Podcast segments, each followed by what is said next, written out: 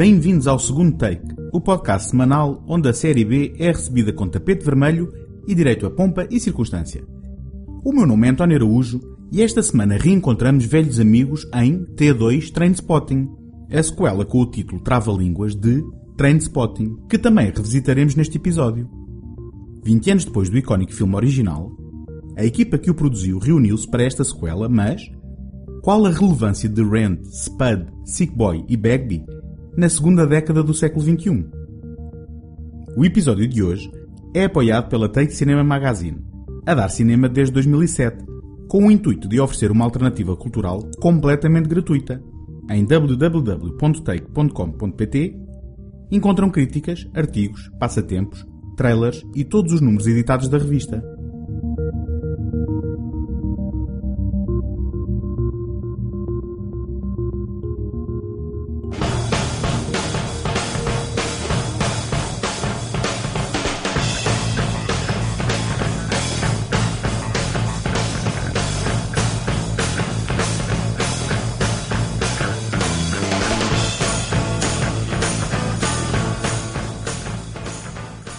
Em mil novecentos e noventa e seis, tive de arrastar os meus amigos para uma sala do cinema monumental onde tinha estreado um filme que chegava do Reino Unido com a promessa de ser um fenómeno.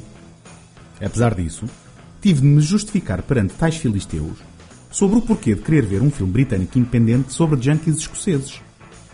À saída do cinema, todos se apressaram a agradecer-me. Enfim, não me agradeceram, mas também não me insultaram. Isto porque Trainspotting, a segunda longa-metragem de Danny Boyle, é a demonstração cabal de que, mais do que aquilo que se mostra num filme, o que importa é como se mostra. Claro que uma boa história é meio caminho andado, mas se se aliar a um bom sentido de estética, temos uma potencial tempestade perfeita de cinema. A verdade é que fiquei tão impressionado com Trainspotting que comprei na saudosa Valentim Carvalho do Rossio uma cópia importada do filme em V H S no dia seguinte a vê-lo no cinema. Apesar de não ter legendas, o filme tinha ficado impresso de tal forma na memória que conseguia entender o calão praticamente imperceptível. E só mais tarde me apercebi porque algumas cenas pareciam mais curtas do que me lembrava. Era uma cópia britânica censurada pela B B F C.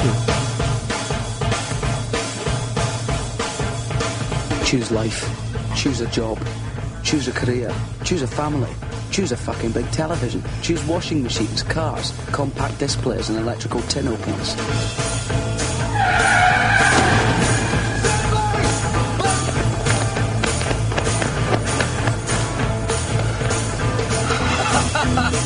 Choose good health, low cholesterol and dental insurance.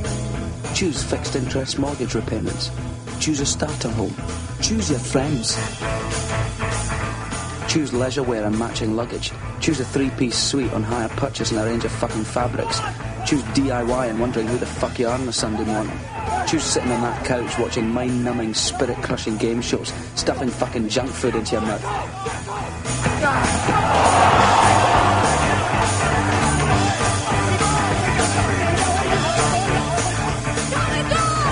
Choose rotting away at the end of it all, pissing your last in a miserable home, nothing more than an embarrassment to the selfish, fucked up brats that you've spawned to replace yourselves.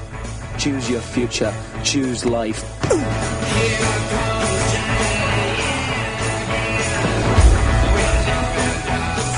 But why would I want to do a thing like that? Tudo começou com o romance do mesmo nome de mil novecentos e noventa e três, escrito por Irvine Welsh, autor escocês que ilustrou várias histórias do seu próprio círculo de amigos que capturavam algum do mal-estar e falta de ambição da juventude no virar da década de oitenta para a década de noventa.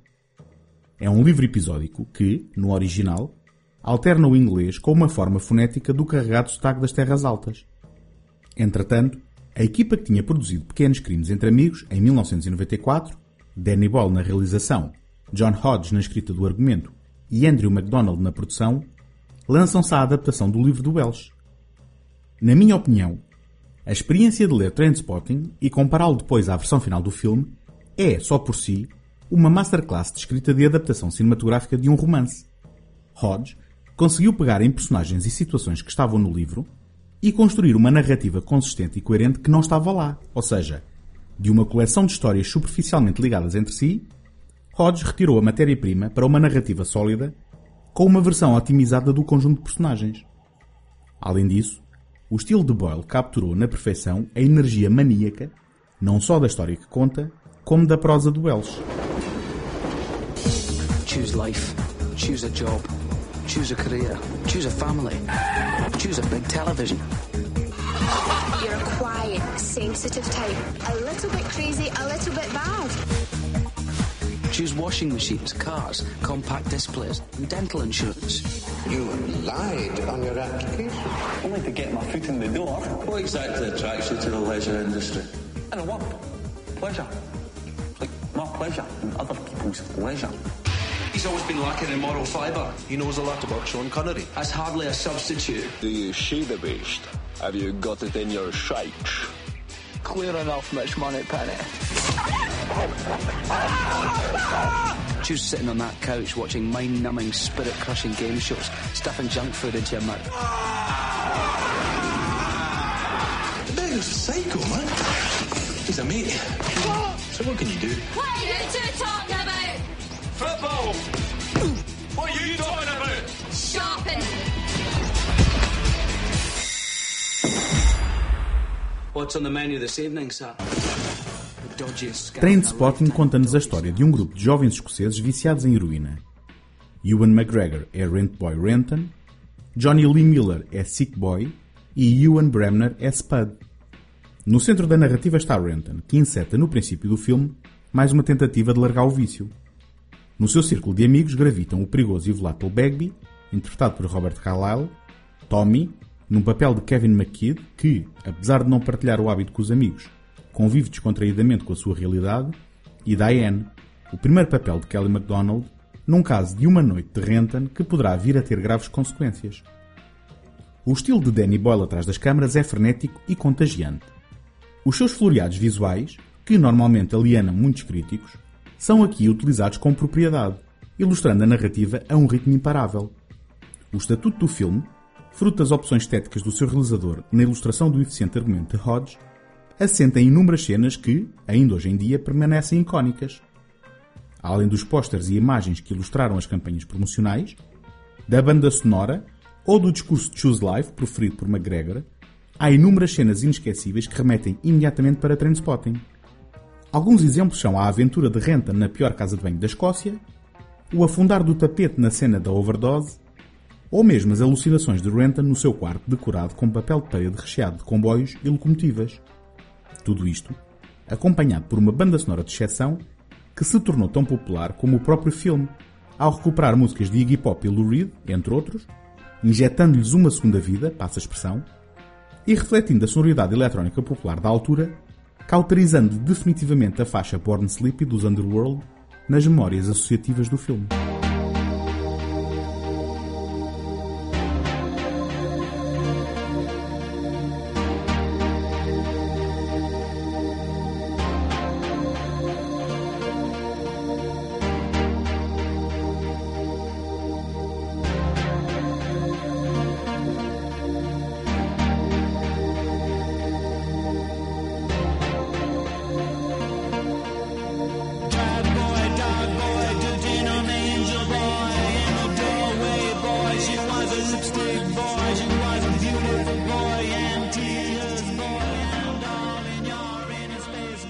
A energia de Boyle pode-se confundir com superficialidade, ou até com uma tentativa de instilar glamour no estilo de vida junkie. Mas a verdade é que a tragédia bate à porta de Renton, Sick Boy e Spud das mais variadas formas, em cenas que carregam a devida gravidade e peso emocional. Renton, na sua caminhada para a sobriedade, é literalmente assombrado pelo peso da sua consciência. Mas é sintomático que os horizontes limitados destas personagens os levem a acreditar que a solução para os seus problemas e para o impasse das suas vidas, seja um golpe amador numa arriscada transação de drogas. E é esta decisão que abrirá as portas às cisões entre o grupo e a um derradeiro e decisivo ato de traição. Oh, what are you waiting for? Tommy, this is not natural, man. It's a great outdoors. It's fresh air. Look, Tommy, we know you're getting a hard time off Lizzie, but there's really no need to take it out on us. Doesn't it make you proud to be Scottish? It's shite being Scottish. We're the lowest of the low. The scum of the fucking earth. The most wretched, miserable, servile, pathetic trash that was ever shot into civilization. Some people hate the English. I don't. They're just wankers. We, on the other hand, are colonised by wankers. Can't even find a decent culture to be colonised by. We're ruled by effete arseholes. It's a shite state of affairs to be in, Tommy, and all the fresh air in the world won't make any fucking difference. O resto, como se costuma dizer, é história. Trainspotting foi um sucesso com um enorme impacto cultural, e Danny Boyle viu a sua diversificada carreira florescer. Entre alguns filmes ignorados por público e crítica, como Vidas Diferentes e Milhões, produziu alguns filmes populares de género, como vinte e oito Dias Depois ou Missão Solar, e viu o seu trabalho reconhecido com várias nomeações e vitórias, inclusivamente nos Oscars, com cento e vinte e sete horas e, especialmente, Quem Quer Ser Bilionário. Entretanto, praticamente todo o elenco seguiu com carreiras de sucesso, sendo que o nome mais popular será o de Ewan McGregor, que conta no seu currículo com títulos como Velvet Goldmine, Cercados, Moulin Rouge, O Grande Peixe ou com as três prequelas do Star Wars. Kelly MacDonald também é uma presença constante nos grandes ecrãs, enquanto que Jonny Lee Miller, Robert Carlyle e Kevin McKidd se tornaram presenças regulares em séries televisivas norte-americanas. Durante anos, falou-se na possibilidade de produzir uma continuação para Trainspotting, mas nunca ninguém levou muito a sério essa possibilidade.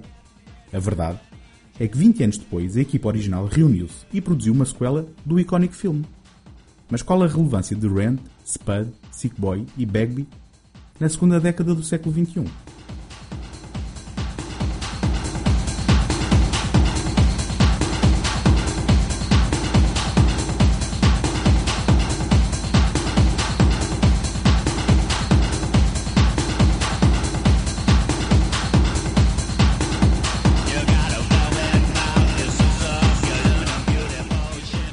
A vossa opinião é muito importante para o segundo take. Peço-vos que deixem uma crítica positiva no iTunes para ajudar a dar visibilidade ao programa. Se conhecem quem possa gostar do que aqui faço, partilhem o podcast e ajudem-me a chegar a mais pessoas. Se estão a ouvir este programa pela primeira vez e gostam do que ouvem, podem subscrever o segundo take em qualquer plataforma ou sistema, via iTunes, Stitcher, Castbox, R S S ou qualquer aplicação de podcasts da vossa preferência. Podem visitar a página segundo take ponto com, seguir-me no Facebook e no Instagram e enviar as vossas opiniões e sugestões para segundotake arroba gmail ponto com.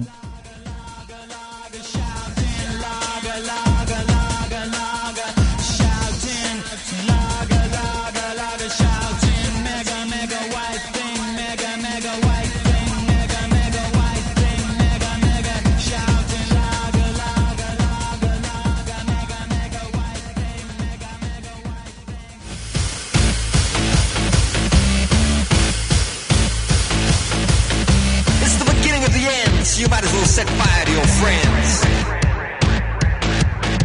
But it ain't Alpha and Omega, it's just Nintendo and Sega. Não faço ideia de qual será a reação de quem não tenha visto o filme original de mil novecentos e noventa e seis ao novo filme de Danny Boyle. Mais que uma sequela no sentido tradicional da palavra, e que se reflete no seu desajeitado título T dois Trainspotting, esta é uma experiência complementar onde revisitamos as personagens vinte anos depois de Renton ter traído o seu grupo de amigos e fugido com um saco de dinheiro para a parte incerta. Mas qual a função de uma sequela para Trainspotting?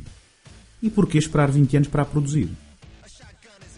Tanto na literatura como no cinema, a perspectiva de revisitar títulos e personagens populares é uma tentação à qual muitos autores constantemente cedem. Irvine Welsh esperou perto de dez anos para recuperar as suas personagens do livro que serviu de base ao filme de Boyle, no romance Porno, uma sequela de Trainspotting passada no universo das produções de filmes pornográficos. Apesar disso, a adaptação ao cinema desta continuação nunca passou da fase da especulação. Sabemos agora que John Hodge tinha tentado uma adaptação inspirada neste segundo livro que não tinha satisfeito inteiramente a equipa criativa. Com o aproximar dos vinte anos passados sobre o filme original, Hodge regressou ao material, incorporando uma visão mais pessoal numa nova versão do argumento que terá sido a chave decisiva no interesse de Boyle e do elenco. Mesmo colocando o cinismo de lado, é com enorme trepidação que abordamos um reencontro com as personagens cristalizadas na memória num filme tão icónico e importante como Trainspotting. Hello, Mark. So what you been up to for twenty years? Choose life. Choose Facebook, Twitter, Instagram, and hope that someone, somewhere cares. Missed you, mate. I missed you too, Spud. Choose looking up old flames, wishing you'd done it all differently. Do you still take heroin? No. And choose watching history repeat itself. Hello, Franco. Simon, I'm home. Ah! Ah! Choose your future. Call the police. What shall I say? Just tell them we're dead. Choose reality T V, slut-shaming, revenge porn. Yeah. Choose a zero-hour contract, a two-hour journey to work, and choose the same for your kids, only worse. And smother the pain with an unknown dose of an unknown drug made in somebody's kitchen. And then, take a deep breath.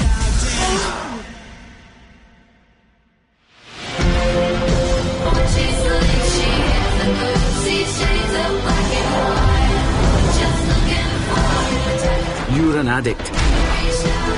So be addicted. Just be addicted to something else. Choose the ones you love. Choose your future. Choose life.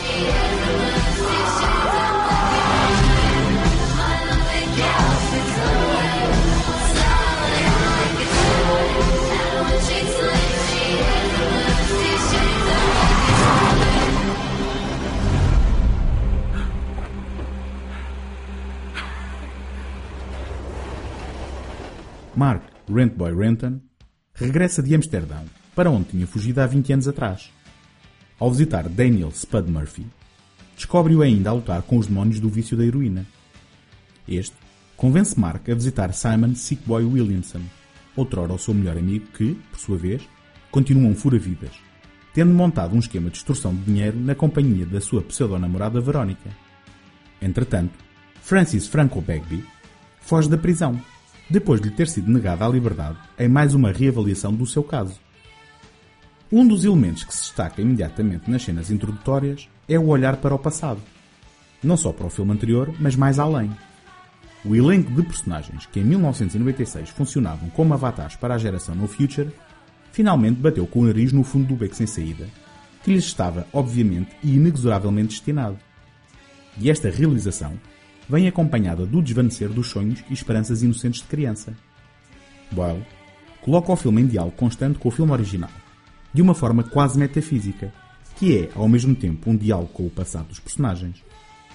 Seja através de referências musicais, ou através do seu sentido visual, T dois não respira uma vida própria, estabelecendo ao invés um cordão umbilical entre os dois filmes, e em que ambos se alimentam mutuamente.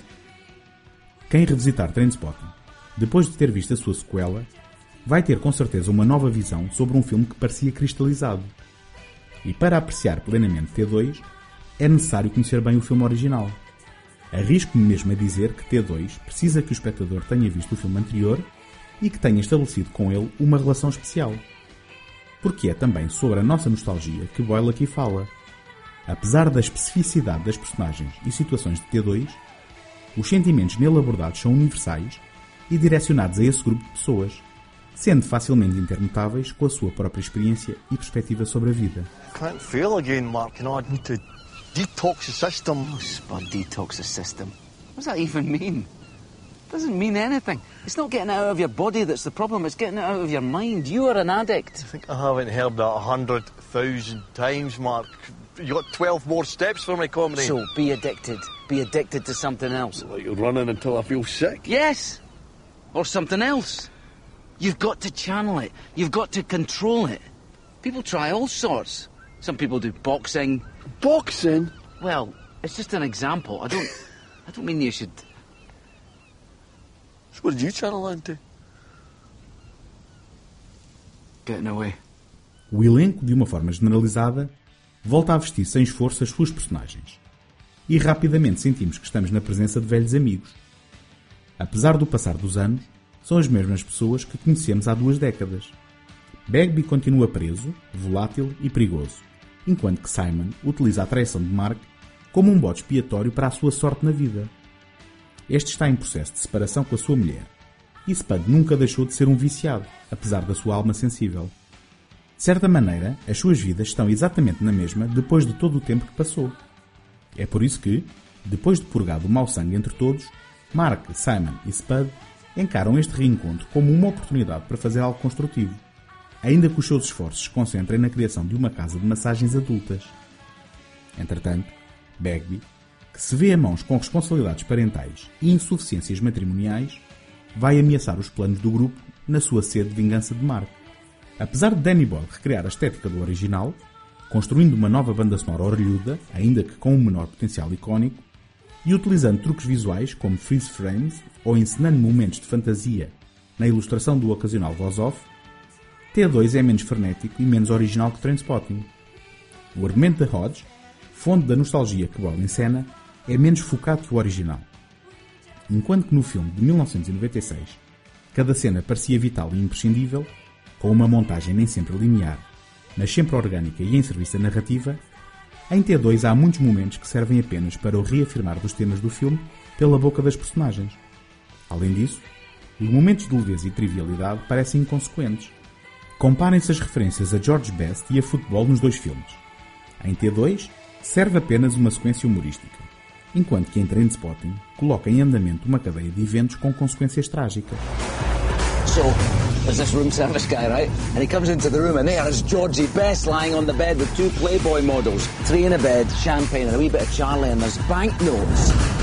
But they're lying on the banknotes. Lying on the money? Yes. Why? I don't know, because he has a lot of money, or at least he had a lot of money at the time anyway. The room service guy, he comes in and he sees this scene that I just described to you and he says, George Best. Greatest footballer of all time. Exactly, the greatest footballer of all time. I have to ask you, where did it all go wrong? Where did it all go wrong? Where did it all go wrong? Where did it all go wrong? Yeah, George but Best. I think that the room service guy, you know, I think he makes a very good point. No? O que nos traz a uma das fraquezas de T dois. As ações das personagens parecem menos consequentes e, por arrasto, menos verosímeis, sendo que há um momento narrativo que quase faz descarrilar o empreendimento, quando Mark e Simon repetem o seu pecado original, aparentemente sem sequelas ou efeitos secundários de qualquer tipo. Pode parecer injusto comparar constantemente os dois filmes, mas esta comparação é convidada pelo próprio autor no corpo de T dois Trainspotting. Este nunca estaria à altura do seu predecessor, nem seria justo ter tal expectativa. Trainspotting é um daqueles raros filmes praticamente perfeitos que capturou um certo estado de espírito social do final do século vinte, revitalizou a indústria cinematográfica britânica e definiu pelo caminho uma voz própria que deixou um legado indiscutível na cultura popular, tanto pelo seu original sentido estético, como pela sua banda sonora e pela coragem da abordagem do seu tema sem formalidades ou tabus. Ainda assim, T dois Trainspotting é um bom complemento a Trainspotting, beneficiando da sua relação com o público que envelheceu na sua companhia e oferecendo uma visão desencantada que irá, por certo, recalibrar a nossa percepção do mesmo.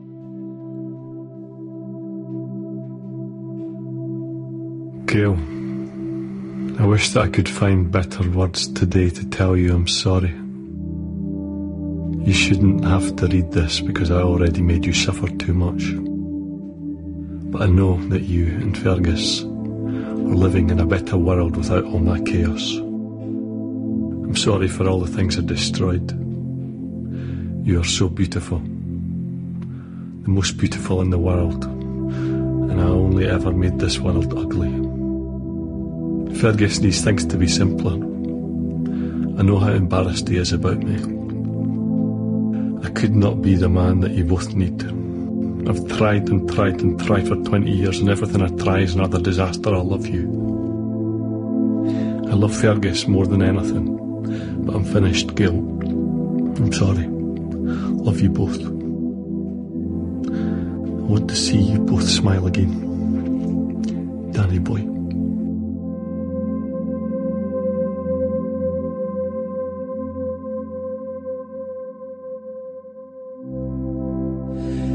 Sat on a chair outside the door of a corridor, a blue door, locked door.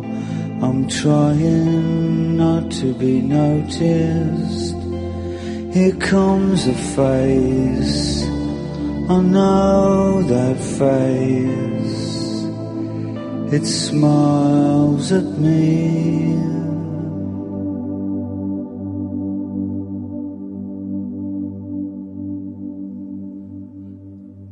and silent, and silent, and silent.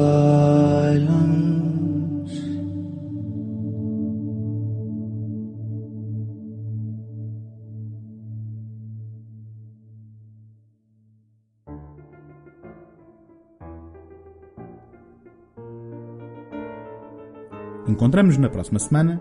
Até lá, boas fitas!